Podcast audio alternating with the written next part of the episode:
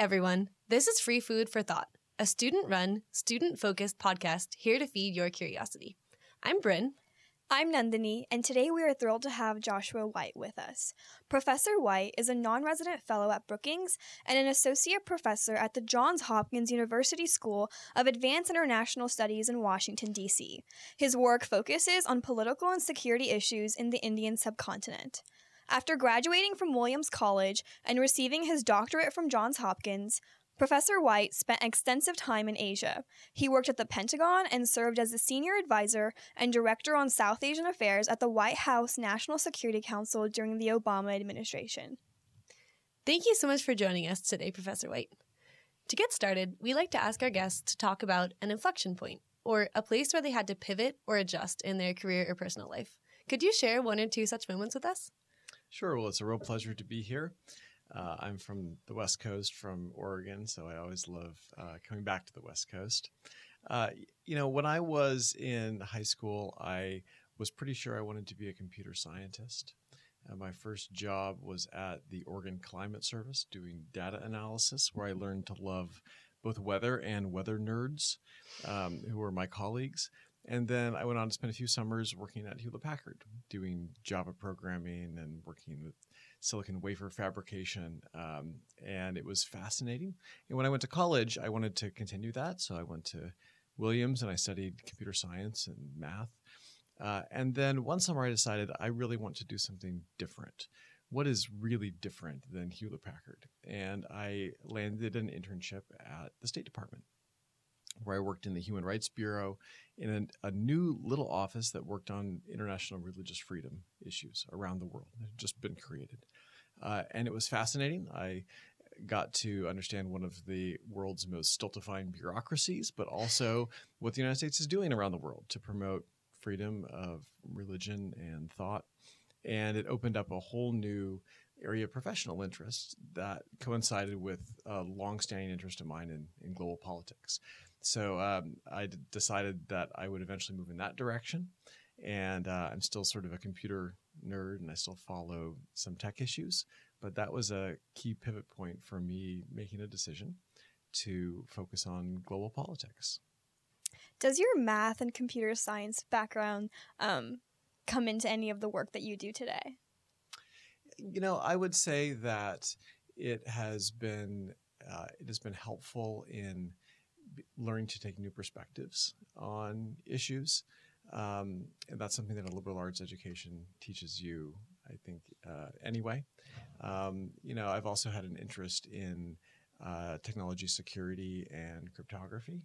And so, on those occasions where, um, you know, the United States was engaging with India or other countries on cyber policy or on communication security, I felt like I had a bit more insight than most into some of the challenges of making those policies work. So there, there have been glimmers here and there where it was helpful. But most of all, I think that education was helpful for uh, helping me to take a step back and think of things from different angles and approach problems differently. What got you interested in a career in South Asian affairs? So I was working for a small nonprofit that worked on religious freedom issues. And uh, we had some projects in Central Asia, up in Uzbekistan. And I had a deferral from grad school, and I decided I'll go up to Uzbekistan for a year to uh, teach at a university. Um, and it was all set. And then there was a big massacre of uh, civilians in 2005 in Uzbekistan by the Uzbek government. And the US Uzbek relationship fell apart quickly and dramatically. And I was told that I wouldn't be quite so welcome to hang out in Uzbekistan as a young American. So, uh, just about that time, uh, I made my first trip to Pakistan, where the nonprofit that I was working with also had a project. And I found it utterly fascinating. I was in northwest Pakistan. Uh, we were there as guests of the Islamic provincial government that had been elected. And uh, so I traveled around and got to know senior officials and got to know their sons. And at the end of that trip, I still had my deferral from grad school. And I decided, you know, maybe I'll just live here for a year, doing something to be determined. And so I did. And so I spent a year living in northwest Pakistan as the guest of these uh, Islamic political leaders, traveling around the tribal areas, uh, eating lots of mutton, firing lots of AK 47s, and studying informally Islamic politics and the way in which uh, people in that part of the world see their agenda and see, uh, you know, see their political environment. So it seems like you've traveled extensively in Asia and spent a lot of time there. I'm curious, with all those different countries where different languages are spoken, how has your proficiency proficiency or lack thereof in those languages influenced your time there? Yes, when I first went to Pakistan, I didn't speak uh, Urdu or Pashto. Um, and when I got there, I started studying Urdu because it's the, the lingua franca in Pakistan. And then later in graduate school, I studied Hindi. Uh, and those have been those have been helpful. I mean, so much of the media is is in English, and the elite discourse is in English, but it's tremendously helpful to get beyond the elite discourse. And uh, even though my uh, my Urdu and Hindi have gotten my speaking's gotten a little bit rusty, I can still look at newspapers in the vernacular and understand, you know, the ways in which the the topics and the prioritization are different, or have conversations when I go to these countries with people who otherwise wouldn't uh, wouldn't be able to interact with. So that's been helpful. Uh, and then, you know, when you understand the language, you understand cultural nuances much better. And there have been countless meetings that I've been in with, um, you know, diplomats or officials from these countries. And, you know, when they're talking amongst themselves, uh, you know, I sort of have a sense of how they're approaching the meeting and what they're interested in. Um, so I think there are useful insights uh, that, that come from it. Speaking of Pakistan, you were able to serve on a U.S. sponsored election observer delegation to both Pakistan and Bangladesh. Did you observe any major differences in the way these South Asian countries ran their elections in comparison to how America runs its elections? You know, that's a really great question. Both Pakistan and Bangladesh uh, inherited a number of British traditions, and their elections are still very low tech but I think one of the things that we've learned in the United States is that low tech is not bad. Low tech has some advantages. Uh, so, you know, in both Pakistan and, and Bangladesh, uh, the elections are often held at schoolhouses. And after the vote is done, they lock everybody, all the election officials and the party representatives, inside the schoolhouse. They dump all the ballots on the floor. They count them. They band them together with with uh, with ribbons, and then they uh, they get old old school wax and they seal all of the bundles of votes. And of course, if you're locked in a schoolroom with lots of paper and burning wax, you know, I had some moments where I wondered whether I would get out. Uh, it could all end very badly, but um, they have a process that works. Now, people have, of course, over the years figured out ways to evade this process um, by changing the vote counts as they go up the chain. And often their vote counts are carried by donkey or by motorcycle up to the next station. But there's also been innovation. And, you know, in many of these countries over the last 10 years, they figured out, well, if you post the vote counts on the door of the school, the sort of precinct vote counts, then it's harder to manipulate the numbers as it goes up the, the chain to the capital. Right? So, a lot of things that they have figured out over time.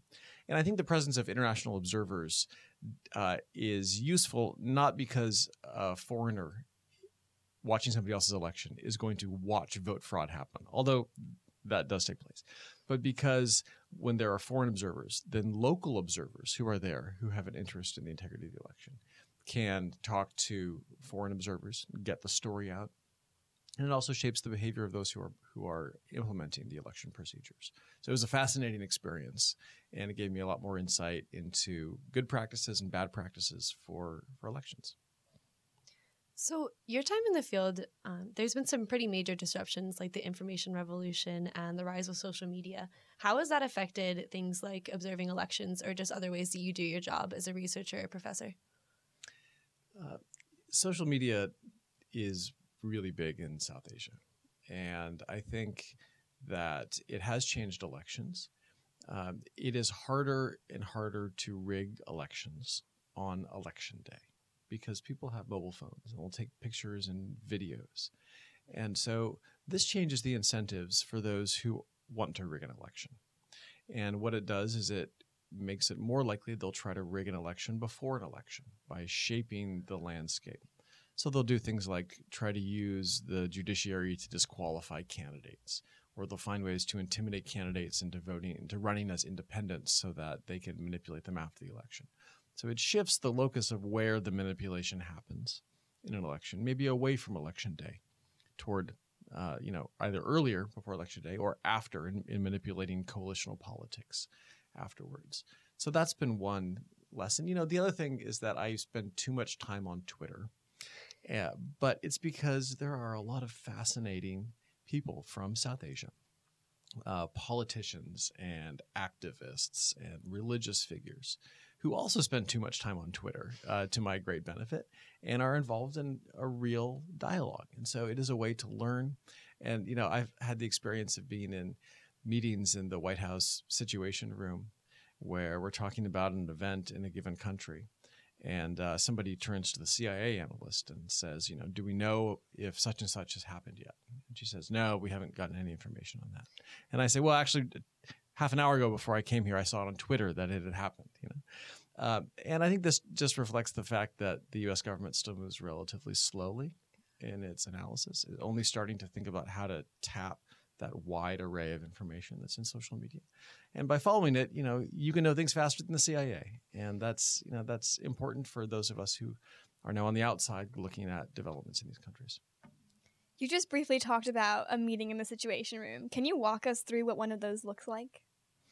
Sure. Uh, well, the Situation Room is actually a complex of multiple rooms. The biggest one is the JFK room that we usually see, but there are several small rooms off to the side, part of that complex. And then there's a watch floor where there are people who are working 24 hours to monitor developments from around the world and keep the president and the president's staff informed. And if something happens in the middle of the night and you're a member of the White House staff, uh, like I was, you will get a call from the Situation Room telling you to come in or telling you that the president needs a memo in, in an hour and you have to get back and do something. But those those meetings are often very well structured because there's a sort of hierarchical set of meetings that goes all the way up to the National Security Council meetings with the president. And below that, you have deputies meetings, and um, and so uh, decisions are worked all the way up from the lowest level all the way up to the highest level, and the meetings usually are uh, prepared with stacks and stacks of preparatory materials, which are sent to all the participants 48 hours in advance, unless it's a crisis in which they're sent to you an hour in advance. But they set the terms of the conversation, who's participating. And some of the toughest negotiations are about who gets to be in the room because the uh, White House is extremely strict about who from each agency and department is allowed to come to the meeting. Otherwise, every department would send 20 other people. So you're negotiating who is there, you're negotiating the terms of the conversation, you're negotiating what's going to be discussed. And a lot of it is actually already baked by the time you're in the room because you've had sidebar conversations. But sometimes there are heated discussions about those things. And what you realize is that by the time somebody gets to the top of that decision chain, up to the president, there are no easy decisions because if the decision were easy, somebody would have solved it further down the chain. So by the time you get to these higher level meetings, everything is hard everything is complicated and everything has trade offs that you wish you didn't have to engage. So, since leaving um, the National Security Council, you were in some of the rooms where decisions were being made when you were working at the White House and before that at the Pentagon. What's it like being back at Brookings and at Johns Hopkins after those experiences? Well, there was certainly a, a, rough transition period for me personally. I would argue there there was for the country as well, but for for me personally, making that transition, you know, I would still wake up in the middle of the night and fumble for my BlackBerry, and um, you know, I had to I had to transition from being in a job where I was involved in policy decision making, in which you can make a small decision at a high level and watch it resonate throughout the world over time to work in which you are making maybe a bigger investment in individuals' lives. Right? So the way in which I had to think about what matters, what's consequential, and at what level, you know, has to shift um, as you go from job to job. So I think that was a that was a big shift, and you know, I would uh, I would certainly love to so- serve in in government again, um, but it was it was an instructive experience to recognize what sort of things I might do on the outside teaching, writing, um, shaping the public debate that might actually be useful to people on the inside. And I think that that was something I um, was blessed to be able to take away from that experience. So, um, you were uh, instrumental in coordinating U.S. government plans to renormalize ties with Sri Lanka after decades of civil war. What were some of the challenges you faced while assessing Sri Lanka's situation and America's relation to it? No, that's a great question. Sri Lanka had gotten uh, some attention from the United States over the last 30 or 40 years, but it had gotten attention because it was embroiled in a, a long, long civil war. And after the civil war, the Sri Lankan government that had crushed the Tamil opposition uh, emerged as a victorious political party. And they were not too friendly toward the United States. Um, and they were rather authoritarian in their dispensation. Um, so when I was in the White House, we were actually delighted to see a uh, another government come to power in early 2015. Um, and you know, we we shared some of their views, uh, or we had some views in common. But really, what was remarkable is that they at least wanted to make efforts to deal with the wounds of the war, to help uh, you know set up a missing persons office that would figure out what happened to people who were disappeared during the war, and to find some uh, effort at political reconciliation and at restoring a proper balance of power within the government. So we we welcomed that, but it is difficult to uh, to change quickly, and the U.S. government still had a lot of policies on the books that restricted our interactions with Sri Lanka because of what happened during the war and the the post-war authoritarian environment. And so, on the one hand, we really wanted to encourage the Sri Lankan government to move forward with these post-war reconciliation um, actions, which were so important. But there was also a lot of pressure to increase our defense engagement with Sri Lanka because uh, the Indian Ocean has become more competitive again. China's blue water navy is reaching into the Indian Ocean. Uh, India is building out its navy. There's a greater competitive environment. And Sri Lanka plays an important role in all of that. So, what was most interesting for me was figuring out how to balance um, uh, deepening our human rights agenda and our human rights engagement with Sri Lanka, and figuring out a gradual way to deepen our defense engagement and to do so in a way that was beneficial for Sri Lanka and also for us. And there are many interest groups that were, uh, you know, opposed to defense normalization.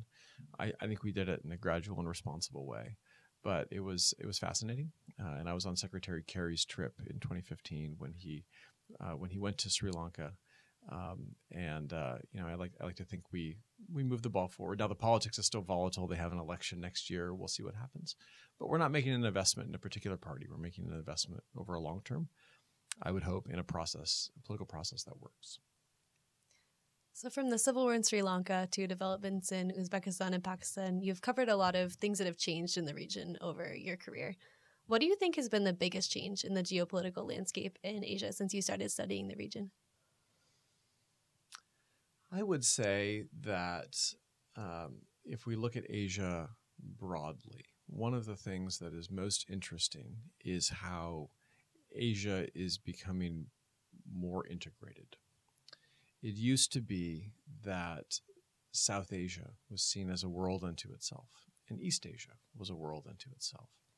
And the US government has historically dealt with the two domains very separately. Different bureaucracies and different people and different experts deal with them.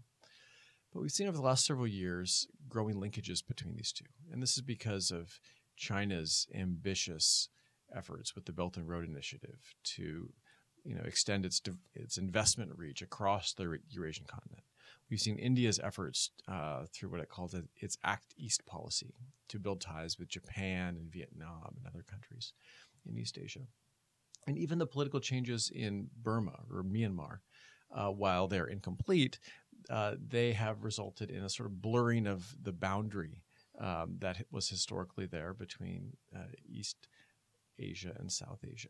And this, I think, is something new and different. The economic ties are growing between these two regions as India's economic stature rises in Asia and it's consequential. And uh, you know, I don't. Um, I have had my share of criticisms of the Trump administration, but I do give them credit for the way that they've framed the Indo-Pacific as a wider region because it speaks to this change that's happening within Asia. And it's a way of looking at Asia in the way that Asians are increasingly seeing Asia as an integrated region in which countries on both sides are interacting economically and strategically. And that's where we need to be. Now, the US still hasn't built up the bureaucratic capability to think coherently across Asia in the way that we should, and to build the expertise to think across Asia. But I tell students that, uh, you know, of course, Asia is the future because that's the area I think is most important. But it's great to develop expertise across Asia. You know, think about India and China, or think about India and Japan, or think think across that boundary because that will make you the sort of versatile policy uh, expert that can deal with the, the Asia that is emerging. The last question we ask all of our guests is What is your personal definition of success, and how would you help students define success for themselves? That's a very important question, um, and I think it's it's an important question, particularly now, where so much of the discourse about the U.S. role in the world is about our interests rather than our values, and um, it's important, in my mind, to define success as uh, actions that are consistent with our with our values. And there are a lot of ways to do that in the course of a career. But at the end of the day, um, I think that's what matters most. And if you're in the foreign policy domain, you, sh- you, know, you can advocate on behalf of your country and do things that make your country more successful and more wealthy.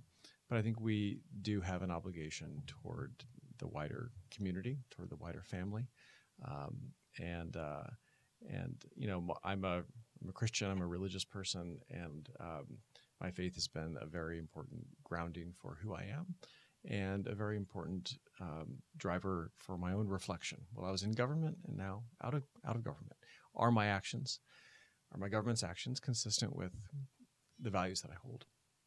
And regardless of where people come with their own faith or spirituality, I think people have a, a moral compass, and and that should be the the real barometer for success. Unfortunately, that is all the time that we have today. Thank you, Professor White, for joining us. And to all of our listeners, remember to stay hungry.